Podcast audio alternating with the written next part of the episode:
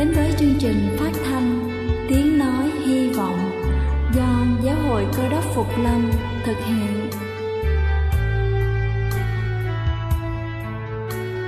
Kính thưa quý vị, Đức Chúa Giêsu trước khi Ngài về trời đã ban cho các môn đệ của Ngài một điều răn mới, đó là họ phải yêu thương nhau như chính tình yêu mà Ngài đã dành cho họ.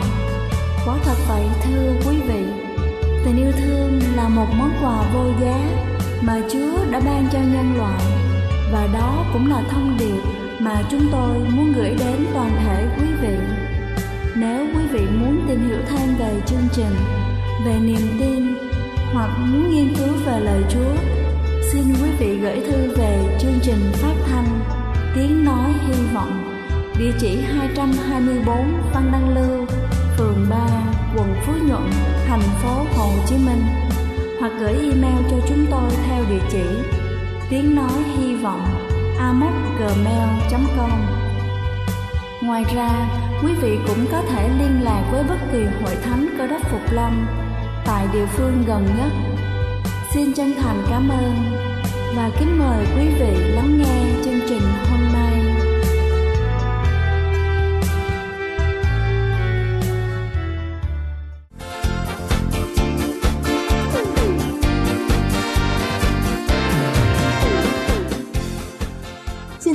Chào quý vị thính giả trên khắp cả nước. Cầu xin Chúa luôn ở cùng và ban phước thật nhiều trên đời sống của quý vị. Kính thưa quý vị, nhiều cha mẹ nghĩ rằng con mình là do mình tạo ra, vì thế mình có quyền trên tất cả. Có vô số những số phận từ nhỏ đến lớn, không nhận được sự tôn trọng của cha mẹ, lớn lên không nhận được sự tôn trọng của vợ hay là chồng. Thế rồi, cuộc đời chẳng có niềm vui. Nhiều người còn bức đắc chí trở thành một con người phá phách gây gỗ tôn trọng con vô cùng quan trọng. Từ bài học đó, con biết trân trọng chính bản thân mình, biết yêu thương, thật sự đúng cách, tự tin, hiểu biết và có tầm nhìn. Cũng từ bài học đó, con biết tôn trọng người khác, biết dừng lại đúng lúc trong mọi hành động. Như vậy, điều con nhận ra sẽ vô cùng lớn trong cuộc đời nếu như cha mẹ biết tôn trọng con. Nhưng như thế nào để tôn trọng con và những hành động thế nào để thể hiện điều đó? Và sau đây, chúng ta hãy cùng nhau tìm hiểu về những cách để tôn trọng con trẻ. Đầu tiên đó chính là cư xử tôn trọng con, các cha mẹ và cả người lớn xung quanh.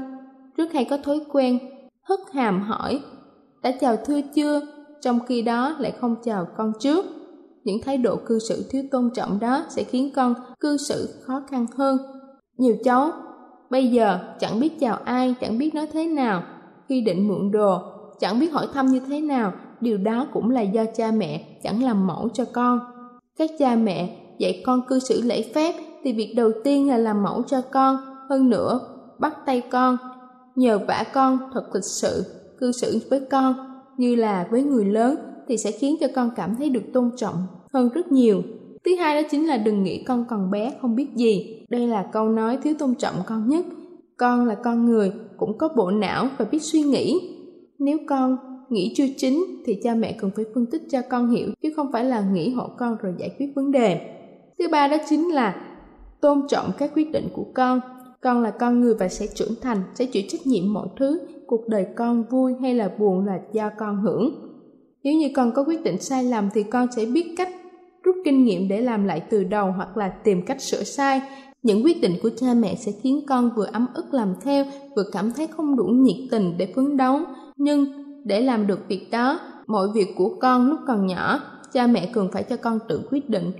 Ngoài những việc ở trên cần có sự đồng ý của con mới được làm, thì còn có thêm một số việc nữa cần để con tự quyết định.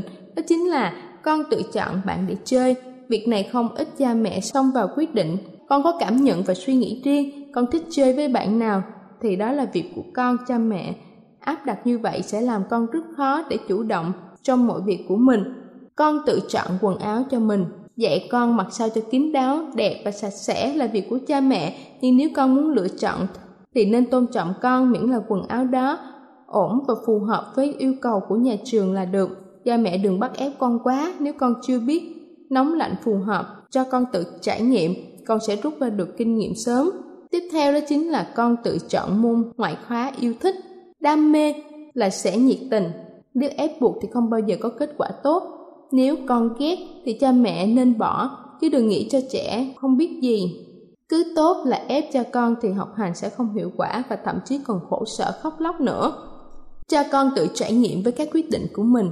Nếu được cha mẹ nên cho con tự quyết dần dần từ khoảng 4 tới 5 tuổi trở lên. Mỗi lần con tự quyết định sai, đừng chê bai, dè biểu, hãy động viên con để sửa sai và rút kinh nghiệm. Cho con tự quyết những quyết định lớn trong cuộc đời của mình. Việc học theo trường nào, ngành nào, dù cấp nhỏ hay lớn, thì cha mẹ cũng nên cho con tự chọn, tư vấn và cung cấp cho con đủ loại thông tin để con biết mà lựa chọn. Khi con đã chọn rồi thì cố gắng nghe theo. Hỏi ý kiến con về những quyết định lớn của gia đình, cho con tham gia vào những buổi họp bàn lớn. Nếu con có ý tưởng hay, cha mẹ có thể thực hiện theo và điều đó sẽ giúp con tự tin, tự chủ hơn rất nhiều không can thiệp vào chuyện tình yêu đầu đời của con. Hãy làm bạn với con để cung cấp kỹ năng và kiến thức giới tính cần thiết để bảo vệ con, chia sẻ mọi thứ kinh nghiệm cho con, nhưng tuyệt đối không cấm con yêu người này hay là bắt con phải lấy người khác. Hạnh phúc của con là của con, hãy tôn trọng con trẻ. Kính thưa quý vị, càng nghĩ càng thấy nhiều điều phải làm nếu như cha mẹ thật sự tôn trọng con. Tuy nhiên, để làm được việc đó thì cũng không phải là đơn giản. Hy vọng rằng các cha mẹ sẽ chú ý hơn trong việc này. Chúc quý vị luôn là những người cha, người mẹ có thể thấu hiểu hết được tâm trạng của những đứa con mình. Đây là chương trình phát thanh Tiếng Nói Hy Vọng do Giáo hội Cơ đốc Phục Lâm thực hiện. Nếu quý vị muốn tìm hiểu về chương trình hay muốn nghiên cứu thêm về lời Chúa, xin quý vị gửi thư về chương trình phát thanh Tiếng Nói Hy Vọng địa chỉ 224 Phan Đăng Lưu, phường 3, quận Phú Nhuận, thành phố Hồ Chí Minh hoặc gửi email cho chúng tôi theo địa chỉ tiếng nói hy vọng amos@gmail.com. Ngoài ra, quý vị cũng có thể liên lạc với bất kỳ hội thánh cơ đốc Phục Lâm tại địa phương gần nhất. Xin chân thành cảm ơn và kính mời quý vị tiếp tục lắng nghe chương trình hôm nay.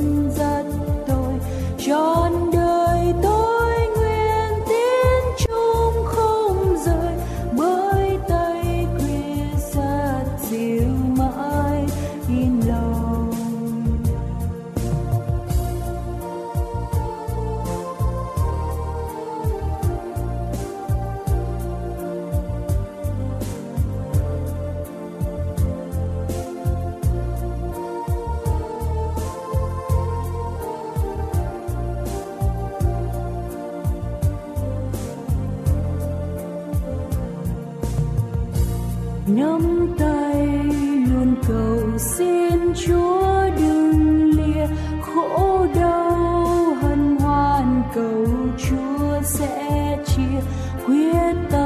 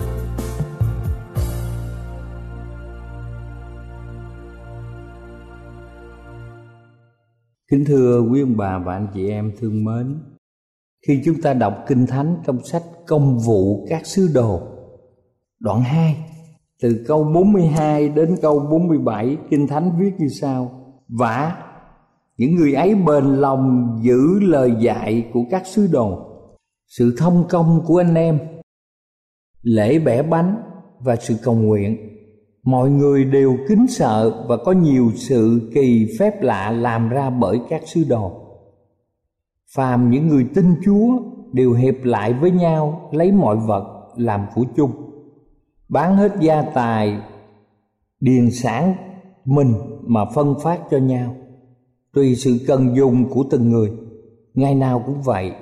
Cứ chăm chỉ đến đền thờ, còn ở nhà thì bẻ bánh và dùng bữa chung với nhau cách vui vẻ thật thà. Ngợi khen đức chúa trời và được đẹp lòng cả dân chúng. Mỗi ngày chúa lấy những kẻ được cứu thêm vào hội thánh. Chúng ta thấy đây là thời kỳ hội thánh phát triển. Mọi người ngợi khen đức chúa trời và được đẹp lòng cả dân chúng. Mỗi ngày thì chúa lấy những kẻ được cứu thêm vào hội thánh. Thật là một tấm gương mạnh mẽ của cộng đồng trong sứ mạng mọi người làm theo lời dạy của các thánh đồ. Họ làm gì? Chia sẻ thức ăn, thậm chí là tài sản và muối thông công. Họ ngợi khen chúa mỗi ngày và nhận thêm nhiều tín đồ mới. Đây là một hình ảnh tuyệt vời.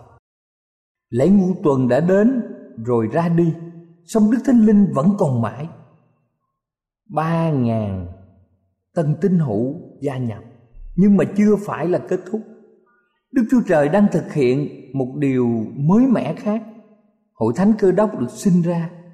Lần đầu tiên trong lịch sử thế giới sẽ thấy chuyện gì sẽ xảy ra khi chúa sử dụng con người.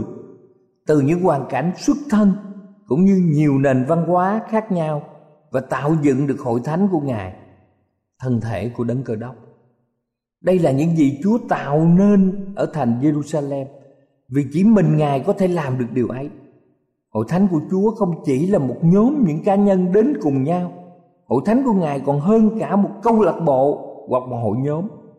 Thay vào đó, hội thánh này có một cái gì vượt quá chức năng của một tổ chức, của loài người. Đây là một cơ quan sống động Mà người lãnh đạo duy nhất và quan trọng nhất là Đức Chúa Giêsu. Cộng đồng Cơ đốc giáo là kết quả của một mối tương quan sâu sắc với Đức Chúa Giêsu. Mối quan hệ đó tạo nên một cộng đồng đồng nhất trong Ngài. Mỗi tân tín hữu trở thành một phần của cộng đồng và họ tìm thấy ý nghĩa mới cho cuộc đời của họ. Đó là một nơi mà những tân tín hữu tìm thấy cảm giác họ thuộc về nơi ấy. Đó là một nơi mà mọi người có thể phát triển. Kính thưa quý bà chị em, sự thu hút của chức vụ sẽ hướng đến sự giúp đỡ. Có một câu chuyện kể, có một người biết đến hội thánh cơ đốc phục lâm ở tại paradise là nhờ người này uống nước từ cái giếng của hội thánh. Sau nhiều năm thì cái người sử dụng cái nguồn nước này tò mò về hội thánh và lên mạng tìm kiếm coi hội thánh này là hội thánh như thế nào. Người phụ nữ này nói về hội thánh với những người đồng nghiệp của mình trong cộng đồng. Cô bắt đầu đi nhà thờ, rồi cô dẫn theo con trai mình. Con trai đến tham dự vào lớp sa bát thiếu nhi hàng tuần. Và cô ngỏ ý muốn mang theo thức ăn và giúp đỡ những lời chứng cá nhân gia tăng sự thuyết phục. Họ gặp người hướng dẫn viên lớp sa bát thiếu nhi. Và người hướng dẫn viên này mời người mẹ của cháu bé đến với một bữa ăn, gặp gỡ những tín hữu khác của hội thánh. Nhiều người ở trong hội thánh thể hiện tình yêu với con trai của người phụ nữ này, và họ chân thành chia sẻ tình yêu thương bằng hành động người phụ nữ này mới hỏi từng người ở trong hội thánh rằng tại sao họ lại trở thành những người cơ đốc phục lâm những tín hữu đã chia sẻ lời chứng và trải nghiệm bản thân về việc Đức Chúa Giêsu đã tạo nên sự khác biệt ra sao. Và người phụ nữ này đã nhìn thấy trái thanh linh ở trong đời sống của mỗi người ở trong câu chuyện. Một người phụ nữ cơ đốc phục lâm đã bỏ nhóm họp và hiện nay cô làm việc trong một cửa hàng tạp hóa ở địa phương cô kể về hội thánh và về niềm vui trải nghiệm được khi bắt đầu đi nhóm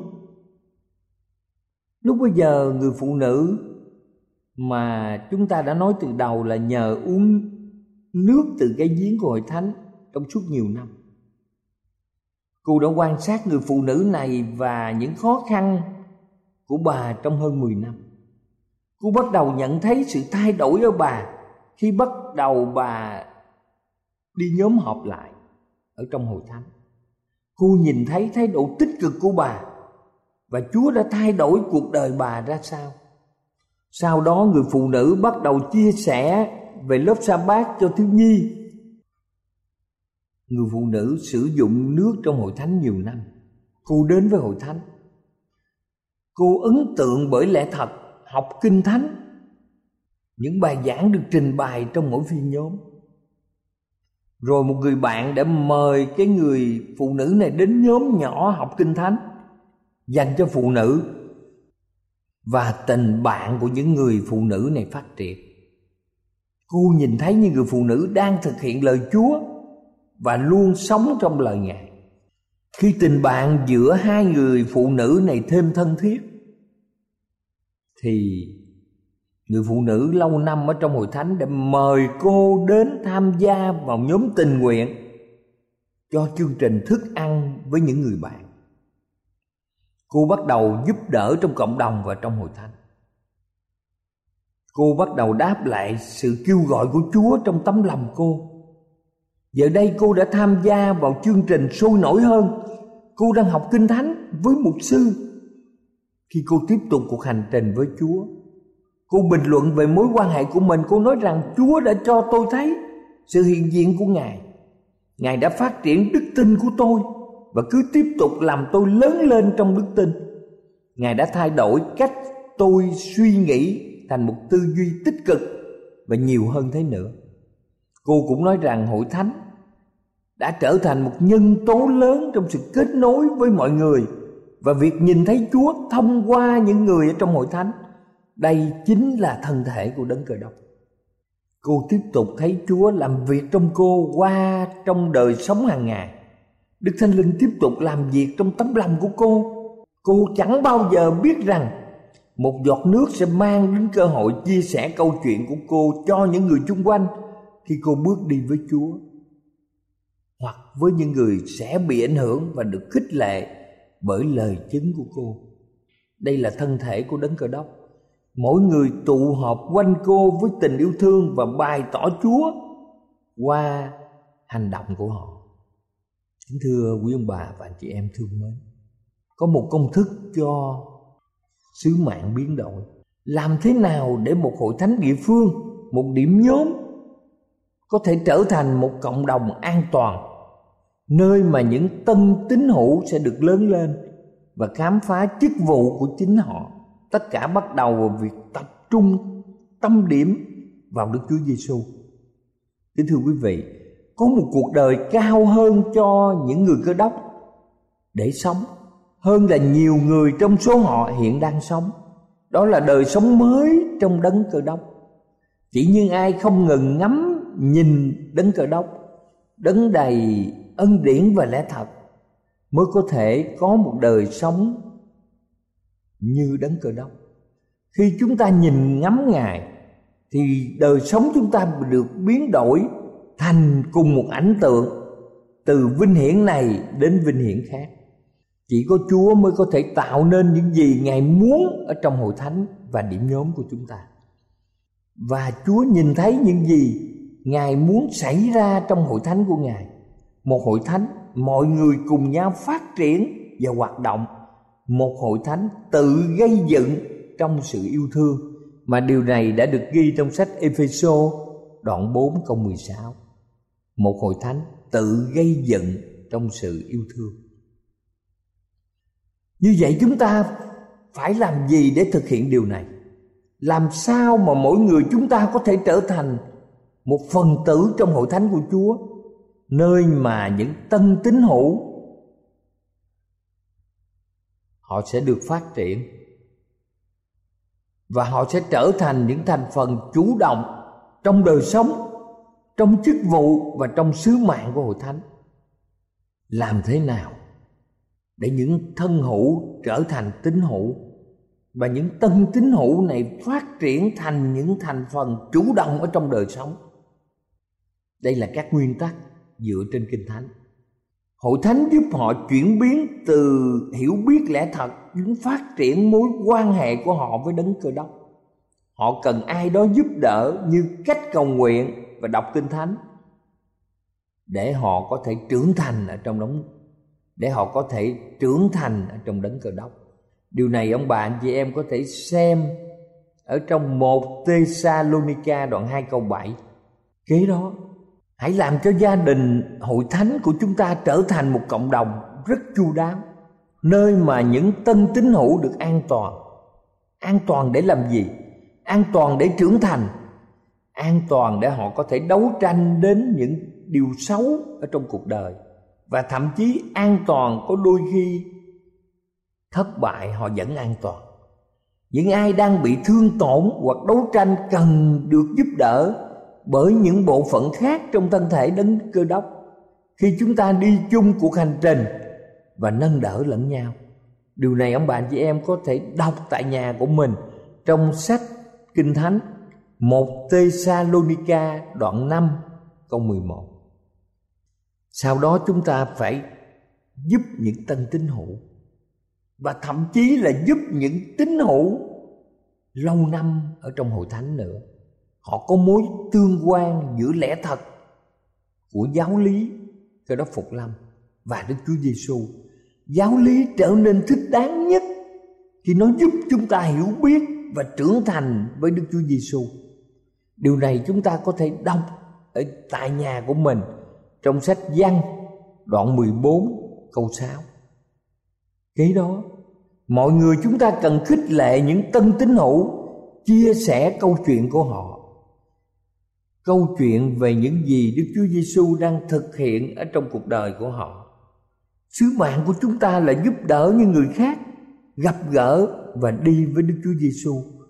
Chúng ta thực hiện điều đó tốt nhất khi chúng ta kể lại câu chuyện Đức Chúa Giêsu đã làm gì cho chúng ta. Nghĩa là mỗi tân tín hữu sẽ chia sẻ những ơn phước mà khi họ đến với Chúa Giêsu cho người khác. Điều này được ghi trong sách Luca đoạn 8 câu 39. Rồi cuối cùng chúng ta làm gì? Mời cả những tân tín hữu và những tín hữu lâu năm trong hội thánh cùng hợp tác tham gia vào chức vụ.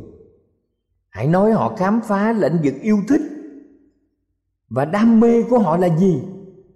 Sự quan tâm và mối trăn trở đặc biệt của họ, sau đó giúp họ khám phá ra những ân tứ thánh linh ở trong chức vụ hãy cho họ làm chung với những người đã tham gia vào công việc này rồi để chia sẻ kinh nghiệm hãy giúp họ phát triển và sử dụng những ta lân của họ trong chức vụ. Sau đó, chúng ta nhìn chúa hành động. Điều này chúng ta có thể nghiên cứu tại nhà của mình trong sách Epheso đoạn 4 câu 11 kính thưa quý ông bà và anh chị em thương mến, chúa đã cho chúng ta một giấc mơ. Một giấc mơ cho hội thánh của ngài ở trên đất này ông bà chị em và tôi là một phần ở trong giấc mơ này chúa muốn sử dụng chúng ta để chúng ta cùng hợp tác với ngài, để giúp đỡ mọi người ở trên thế giới này mà nếu chúng ta không thể giúp đỡ tất cả mọi nước ở trên thế giới này, thì ít nhất mình cũng giúp đỡ cho cộng đồng những người Việt Nam ở chúng ta. Mà nếu chúng ta không thể nào làm chứng cho hết 63 tỉnh thành để nhất mình cũng làm chứng được cho cộng đồng ở tỉnh của mình, ở thành phố của mình. Nếu chúng ta không có thể làm chứng được cho hết thành phố hay là tỉnh của mình thì ít nhất mình cũng làm chứng cho quận huyện mà mình cư ngụ rồi chúng ta cũng không làm nổi cho quận huyện của mình cư ngụ vì có quá nhiều người ở quận huyện và thị trấn thì ít nhất chúng ta cũng làm cho ở khu vực phường xã của mình. Không được thì ở khu phố, ở xóm làng của mình, ở gia đình của mình, những người thân của mình để họ biết đến lẽ thật. Chúa muốn sử dụng mọi người chúng ta để giúp đỡ những người khác, để những người khác trở thành một phần sống động kính thưa quý vị, hãy để hội thánh của chúa trở thành một hội thánh thật sự đầy tình yêu thương. Cầu chúa ban phước và ở cùng quý ông bà chị em trong suốt một năm mới.